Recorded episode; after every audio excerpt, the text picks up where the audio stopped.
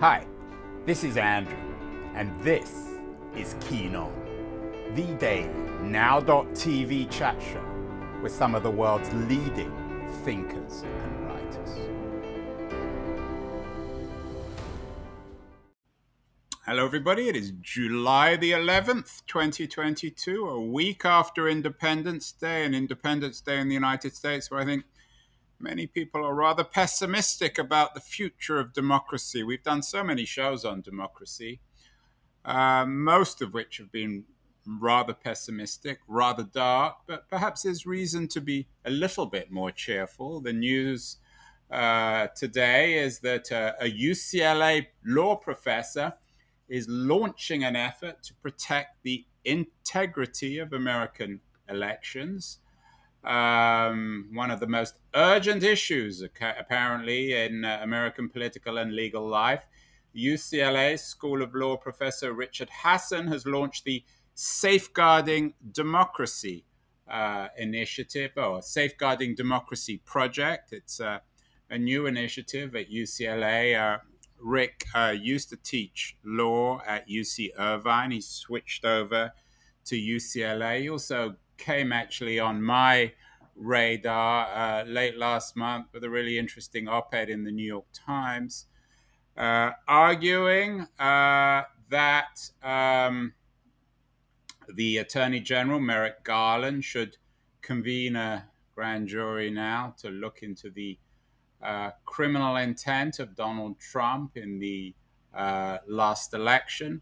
Uh, Rick is also the author of Cheap Speech, a book that came out this year, How Disinformation Poisons Our Politics and How to Cure It. It's a darker book, like so many of the other books written about the crisis of democracy in America. And I'm thrilled and honored that Rick is joining us from Los Angeles. Rick, welcome. Uh, should we be cheerful about what you're trying to do with this new project? Tell me about it. What is uh, what is this new initiative that you're starting at UCLA, Safeguarding Democracy Project? Well, it's great to be with you. And uh, optimistic or uh, cheerful are not words generally associated with the current state of American democracy. I guess I would prefer hopeful and determined. What the Safeguarding Democracy Project is trying to do is bring together leaders from across the political spectrum and across different disciplines to think about what we can do to strengthen American democracy and assure the continued uh, uh, peaceful transitions of power and assurance of free and fair elections. These are topics, frankly, I never expected to worry about in the United States. I mean, these were things that uh, when I was studying political science as an undergraduate or, problems in other countries, countries that were trying to transition to democracy. But the 2020 election showed us that our uh, electoral system and our democracy itself is much more fragile than people recognized, and that so much of the system by which we choose the president of the United States depends upon people acting in good faith rather than simply laws that must be followed. And so the Safeguarding Democracy Project is looking for ways to try to make it harder for elections to be stolen and easier for free and fair elections to take place and for people to accept those results as legitimate.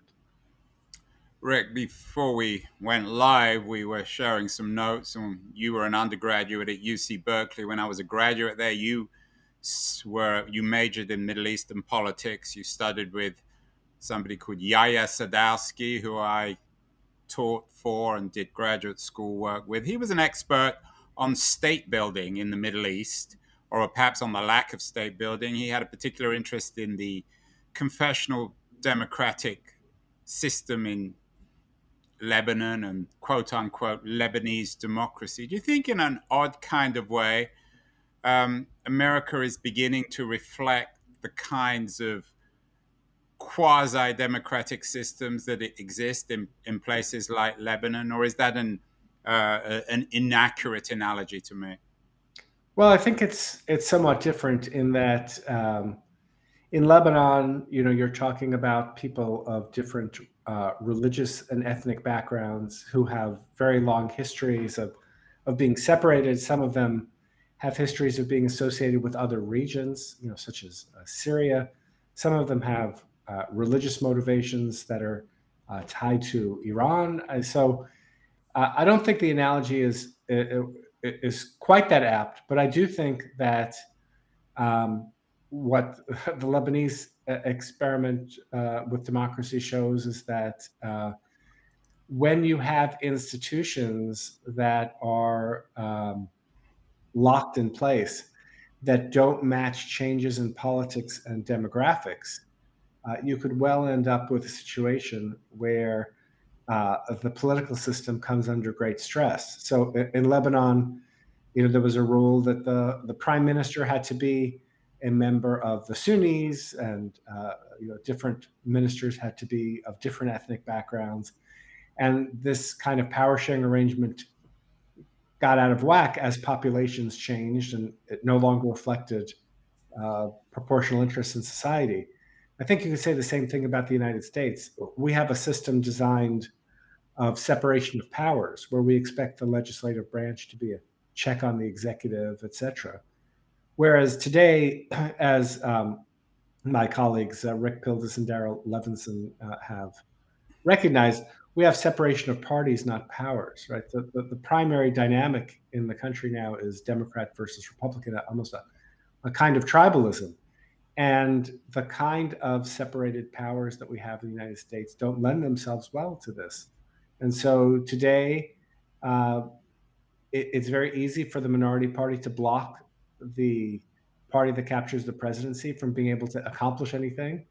That makes it harder for voters to judge whether the the candidate's doing a good job, and you know this creates more tension uh, as as there's more gridlock and as things don't get done. I, I, mean, I think that's part of the explanation for why Joe Biden's approval rating is so low, is because he has relatively little power, despite the fact that he's chief of state of one of the most powerful countries in the world.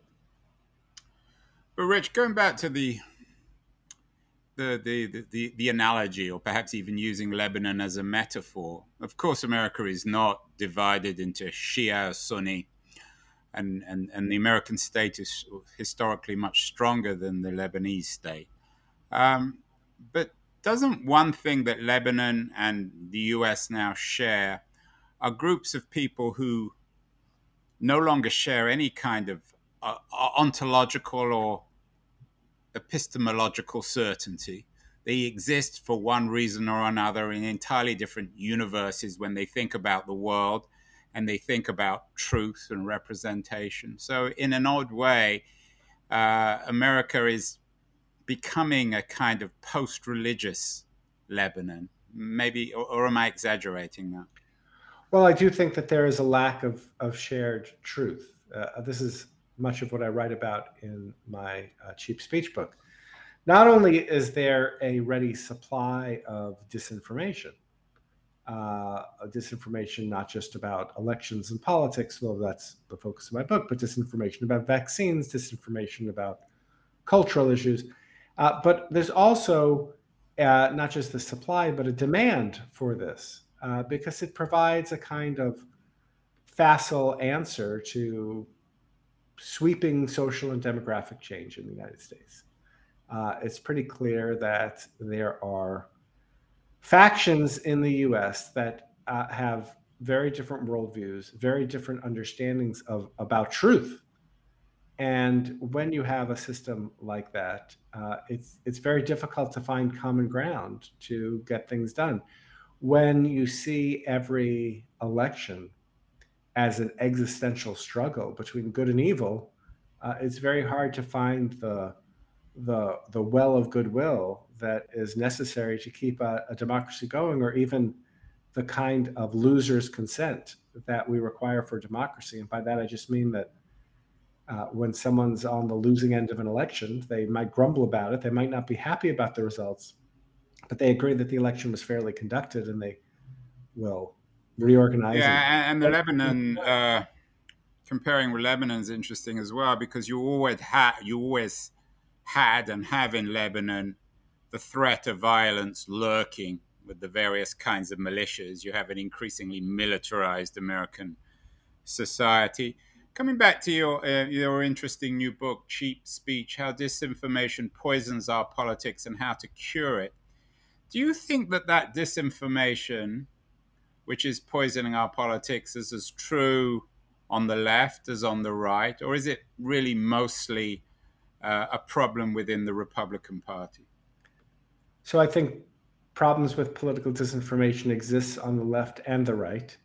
I don't think that it's symmetrical, though. It's a much larger problem on the right, uh, uh you know, as has been uh, measured by uh, other social scientists. And I'd point especially to the work of uh, Yochai Benkler and his um, uh, co-authors at, at Harvard University. Hardly, Rick, the most reliable of people politically, at least. I mean, I've had my fights with Benkler over the years. I mean, he, you would expect him to say that. He's a leftist, right? Well, so uh, what we don't see on the left, but we do see on the right, um, is an ecosystem that has both a political and pecuniary motivation to spread disinformation.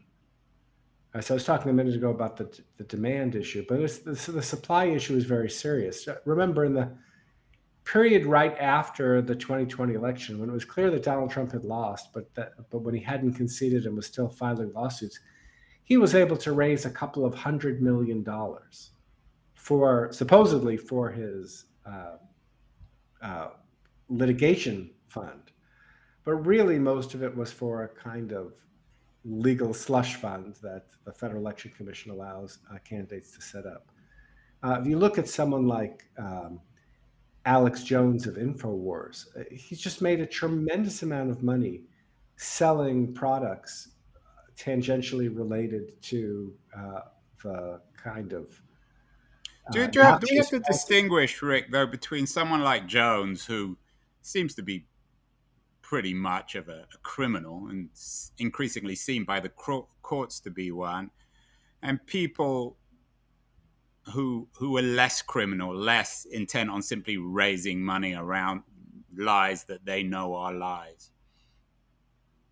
Well, I mean, I think that most of the leaders who are um, claiming, and let's just stick with the election fraud issues now, most of the people who are claiming that the election was stolen, the elites, know full well that it was not.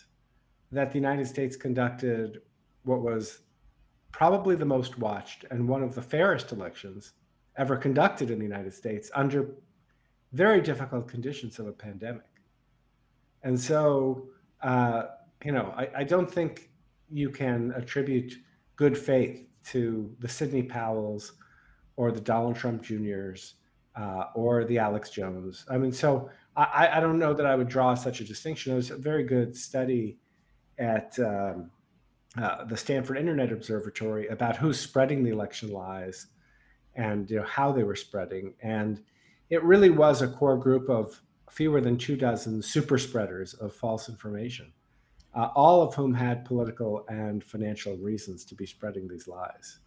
Uh, I, now, I think yeah, no, I, I, I, don't disagree with that, and um, this is certainly supported. I don't know if you're familiar with Mark Bowden and Matt Teague's book, uh, the steal, the attempt to overthrow the 2020 election, and the people who stopped it. Ironically, what Bowden and Teague show is some of the people who were most important in stopping uh, the, uh, the the steal, the attempt to overthrow the 2020 election, were themselves Republicans. So it cuts across it cuts across political parties. I mean, not all Republicans are bent on cheap speech, are they? Oh, absolutely not. And you know, this is, I think, the uh, one of the building blocks for the new Safeguarding Democracy project uh, is that it really took Republican heroes and Democratic heroes, but importantly, Republican heroes across the United States to prevent the theft of the 2020 election. So I think of someone like Brad Raffensperger, who was the Secretary of State of Georgia, who refused to quote unquote find 11,780 votes to try to flip the election results from Biden to Trump.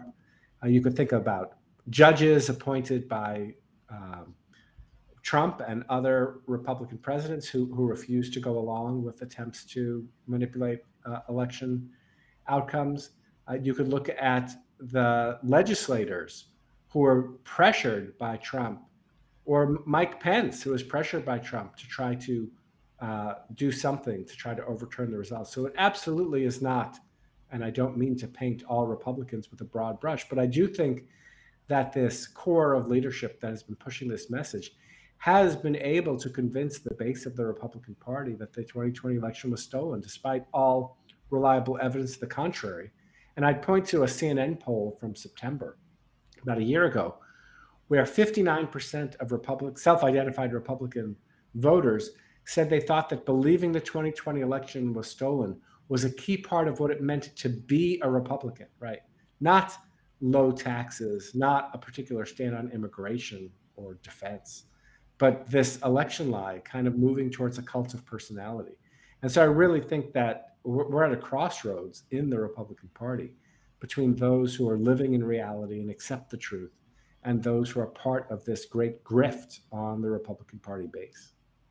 Rick, that grift that you, you you call it a grift, is that a consequence of what you call cheap speech? Um, the subtitle of the book, "How Disinformation Poisons Poisons Our Politics." I want to get to the cure later in our conversation, but what exactly is cheap speech, and and and why does it result in a dis, disinformation that's poisoning our politics? I know you've got a a very intriguing notion of what uh, cheap speech is that you borrow from uh, another law professor?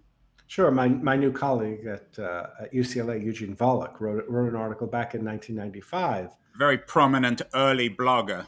Yes, sure. And, still today, quite prominent blogger. And Eugene, uh, you know, talking about the coming internet social media revolution. You know, he could foresee things like social media and Spotify and Netflix and all the ways that we communicate and what he saw was that it was going to lead to a deterioration in the power of intermediaries like newspapers.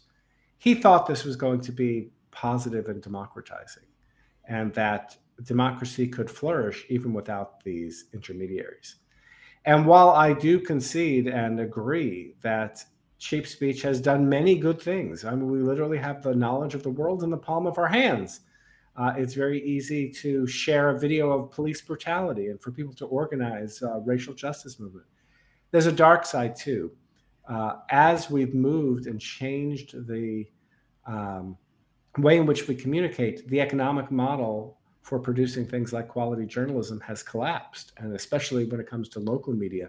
And so I mean cheap speech in a, in a second sense of the term too, not just speech that is inexpensive to produce and disseminate, but also a system in which lower valued speech has an advantage in the political marketplace over higher valued speech. So I make the claim early on in the book that if we had the same polarized politics of uh, today, but the technology of the 1950s, it would have been much harder for the big lie to be able to spread.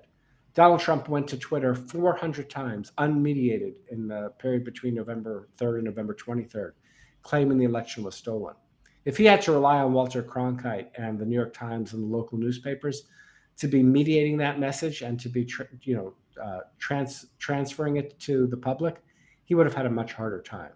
And of course, all of those criminals who organized to try to invade the Capitol and potentially capture or kill the leadership of Congress and the vice president, they were mu- able to find themselves much easier thanks to cheap speech. And so our current information environment uh, and the current economics surrounding that information environment make it much easier for false claims about elections to spread, much harder for voters to get information they can trust about politics that they can use to make election related decisions. Rick, you bring up Twitter, which of course is very much in the news now uh, because Elon Musk seems to be trying to get out of his deal to acquire it for, I think, $44 billion. You're right, of course, that um, Trump used Twitter to spread what you would call misinformation. Some people might simply call them lies, propaganda. Um, Twitter allowed uh, Trump on during the election. After January 6th, he got thrown off. One of the most interesting aspects of Musk's uh, Musk's vision of a a better Twitter, a Twitter under Musk, was to allow Donald Trump to once again have a Twitter account. In your arguments in cheap speech, should Trump be allowed on Twitter? Should Twitter be allowed? Do there need to be laws about what Twitter can and can't publish?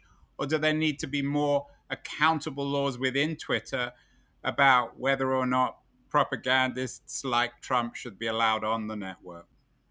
So, one of the key issues that I grapple with in cheap speech is the difficulty, given today's technology, in having a society with both a strong commitment to free speech and robust political debate, as well as one for free and fair elections. Because, as you say, it's very easy to spread election lies and to undermine people's confidence in the fairness and integrity of the electoral process, which which itself can cause democracy to collapse. As, and so my view on on the particular question about deplatforming and replatforming Donald Trump is that first and foremost, these companies are private actors. Uh, just like you can't tell the New York Times or Fox News, this is what you should cover and this is how you should cover it at least you can't in a, a, system that's committed to the, the ideals of the First Amendment.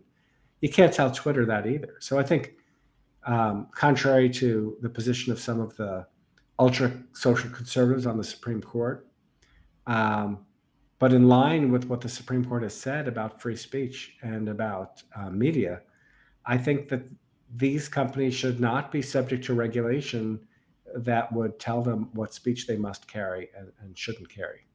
That said, I think politically, it was the right decision for Twitter and Facebook to have removed Donald Trump because he had relentlessly uh, undermined the integrity of the election process, and he had called into question, uh, you know, whether we were going to resolve the 2020 election by violence rather than through peaceful means.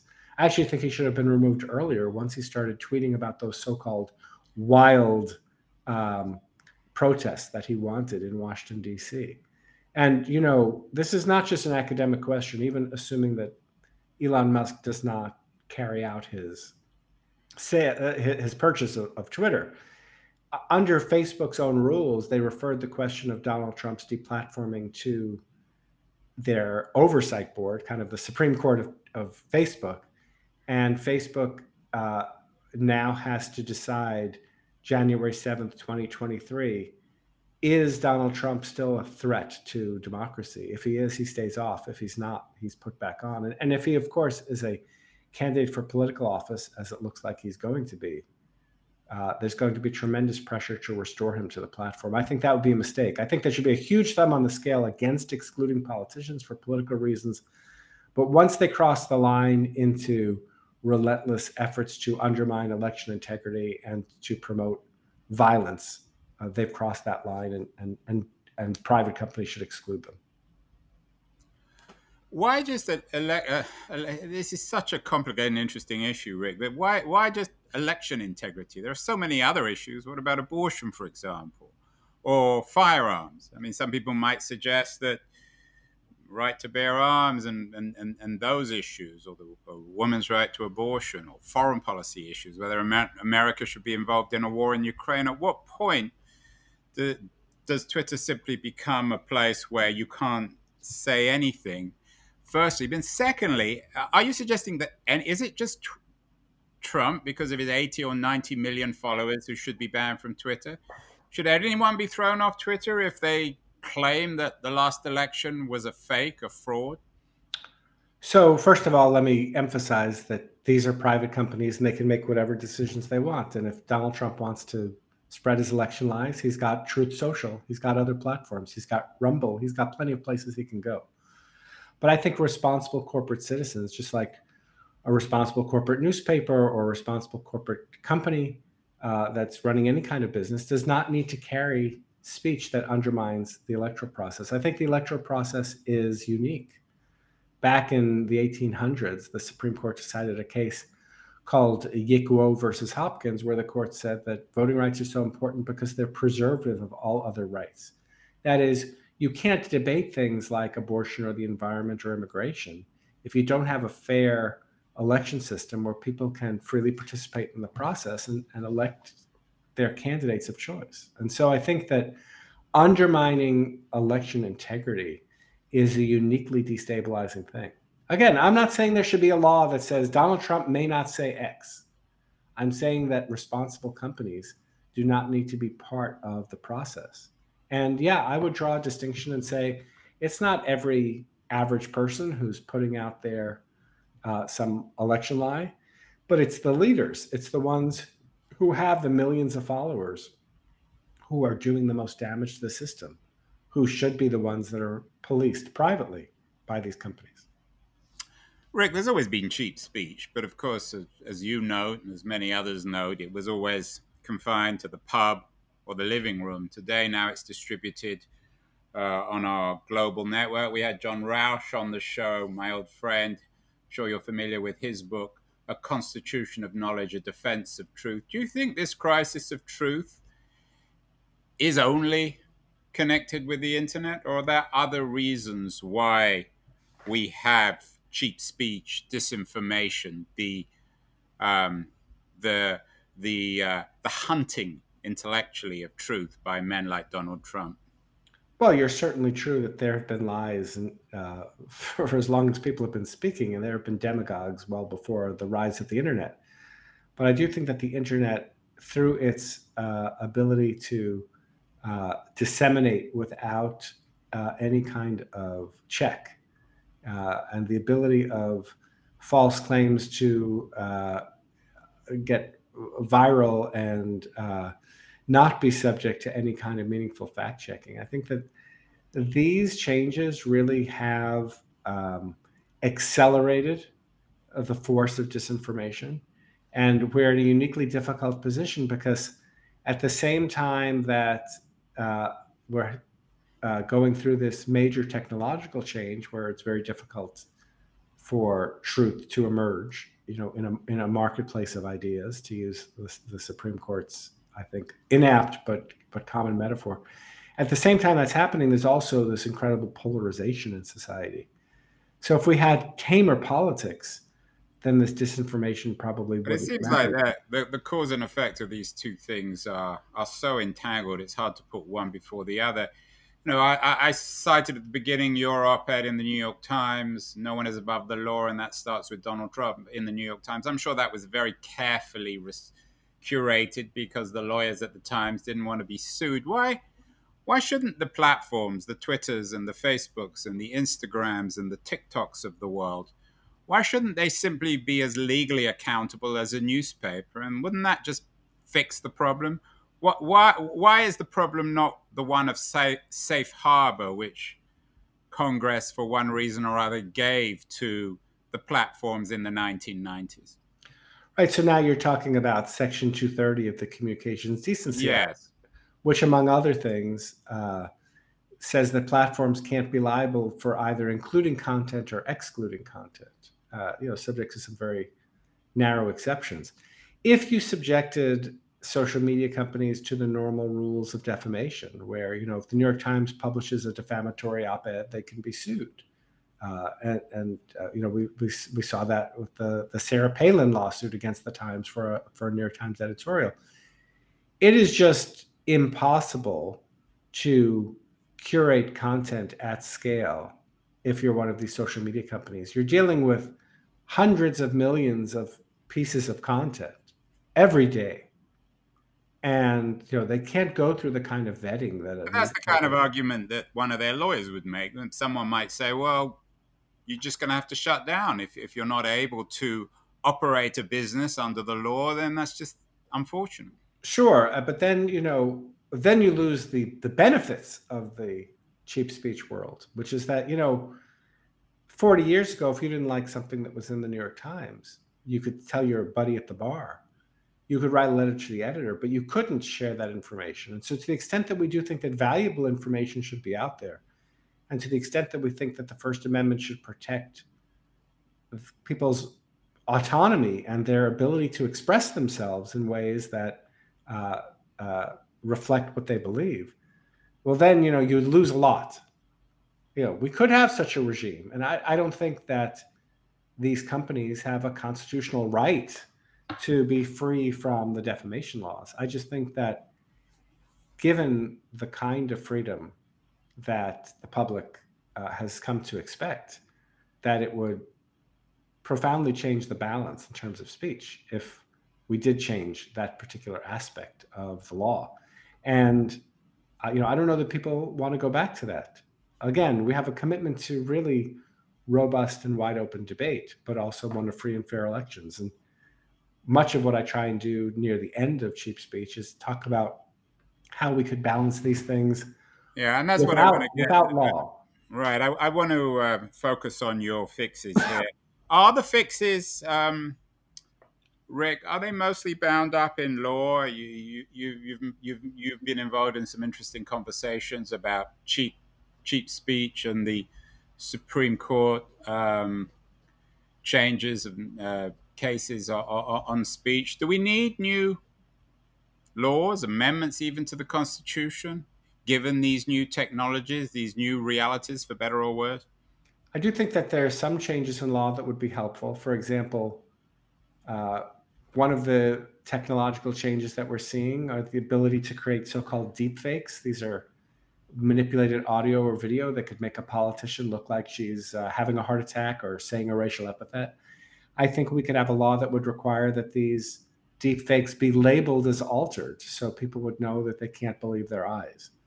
Uh, I also think we could have a very narrow law that would make it a crime to lie about when, where, or how people vote.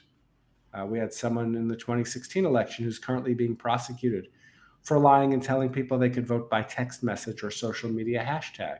That could actually disenfranchise people. That won't deal with the problems of lying about the last election, the issue we talked about earlier. But some of these legal changes could help. But I think much of what we need to do, given our twin commitments to free speech and to democracy, requires uh, methods that are not laws, but uh, instead voluntary actions. So, for example, I think that journalists should be able to come together, come up with a code of ethics and a code of responsible practices, and then give a seal of approval to those news organizations that follow those practices. So, for example, you're the Los Angeles Times and you agree you're not going to print something without giving the person you're talking about a chance to respond. You're always going to rely on two sources, etc. You get that good housekeeping seal of approval. And then that little seal of approval could be used on social media by the social media companies to signal, okay, this is a post in Los Angeles Times. They might not always get it right, but they've agreed to abide by these rules.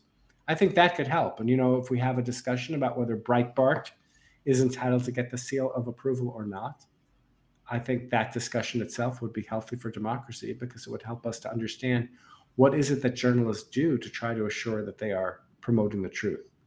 Uh, who's going to determine, Rick, whether Breitbart gets the seal of approval, or Fox News, or right? It's going to be uh, or or uh, or Jacobin magazine. I, I, mean, that's another can of worms, isn't it? Again, it's not government. It should be journalistic societies, and people can disagree.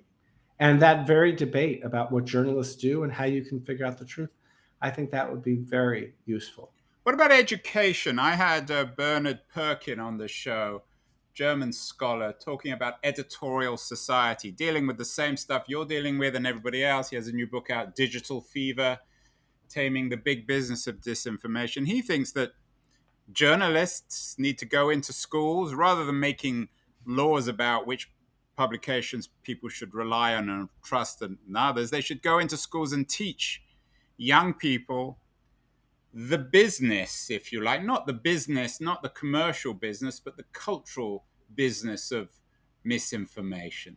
And that the problem is not lying online, the problem are the people who are tricked into believing that these lies are truths. Do we need to fundamentally look at our education system too, Ray? Sure. I mean, but uh, that's a very long term project, and I don't know that we can last that long. I also think that much of the problem with disinformation, according to the social science evidence I've seen, is with older Americans, not with younger Americans. Younger Americans tend to discount everything and, and believe everything is false. And that creates its own set of problems, a kind of market for lemons problem that I talk about in, in the book. Uh, but for older older Americans are more likely to be the ones to spread disinformation because I think they're more likely to believe that what they see is true because they grew up in an era when journalists could be trusted more, or at least those who purport to be journalists could be trusted more. Yeah, sure, education is part of that too. as is um, trying to pressure uh, all of the different um, institutions in our society to do the right thing, whether that is uh, Twitter and Facebook, whether that is the judiciary, uh, whether that's the, the FBI, uh, academic institutions. This is an all hands on deck moment to try to uh, m- muster our resources to assure continued free and fair elections uh, uh, under conditions that are quite difficult given the flood of disinformation about elections and integrity. Final question, Rick. I know you got to run. Um, uh, I bumped into Moises Naim, written a great deal about this subject as well in Munich last month. We had breakfast together, and he told me rather sadly, he said that he expects Trump to win the 2024 election. I, I don't want to ask you that question, but how critical do you think the next election is in terms of cheap speech and our crisis of disinformation? I think the 2024 elections are are crucial. I mean, you said the next election. I don't think you're talking about the midterms, but the next presidential. Well, election, and I guess the midterms as well are important in 2022. Well, they're most important because there are some people who are election deniers who are running for office who are going to be put in place to run the 2024 elections. I really think you know the the country is at a knife's edge, and and whether we can survive the 2024 elections uh, as a as a continued vibrant democracy is something that is very much an open question. Uh, but you know, I, I, say that not to cause fear and complacency, but instead as a call for action, and and that's really what I'm trying to do is muster up forces to try to preserve American democracy while we still can. Well, that's anything, Rick, but cheap speech. Um, even though you just wrote a book called Cheap Speech How Disinformation Poisons Our Politics and How to Cure It. Congratulations on that. Congratulations on your your new project, Safeguarding Democracy at UCLA, as well as your new role at UCLA Law School. You're going to be more and more important, I think, in this conversation, which, for better or worse, isn't going away. What else are you reading these days, Rick, to keep you informed and entertained about the world? Well, I've got the steal, which you just um, oh uh, nice on, on my show. That's the next one. Good book, isn't it? Those guys are great. If you haven't seen the interview, you should look at it. Yes, and uh, uh, just completed uh, Miles Rapoport and E.J. Dionne's uh, book, 100% uh, Democracy, which makes the case for compulsory voting in the United States, which is something that I've long you know thought thought is a is is would solve a lot of the problems uh, in the United States in terms of registration and getting out the vote.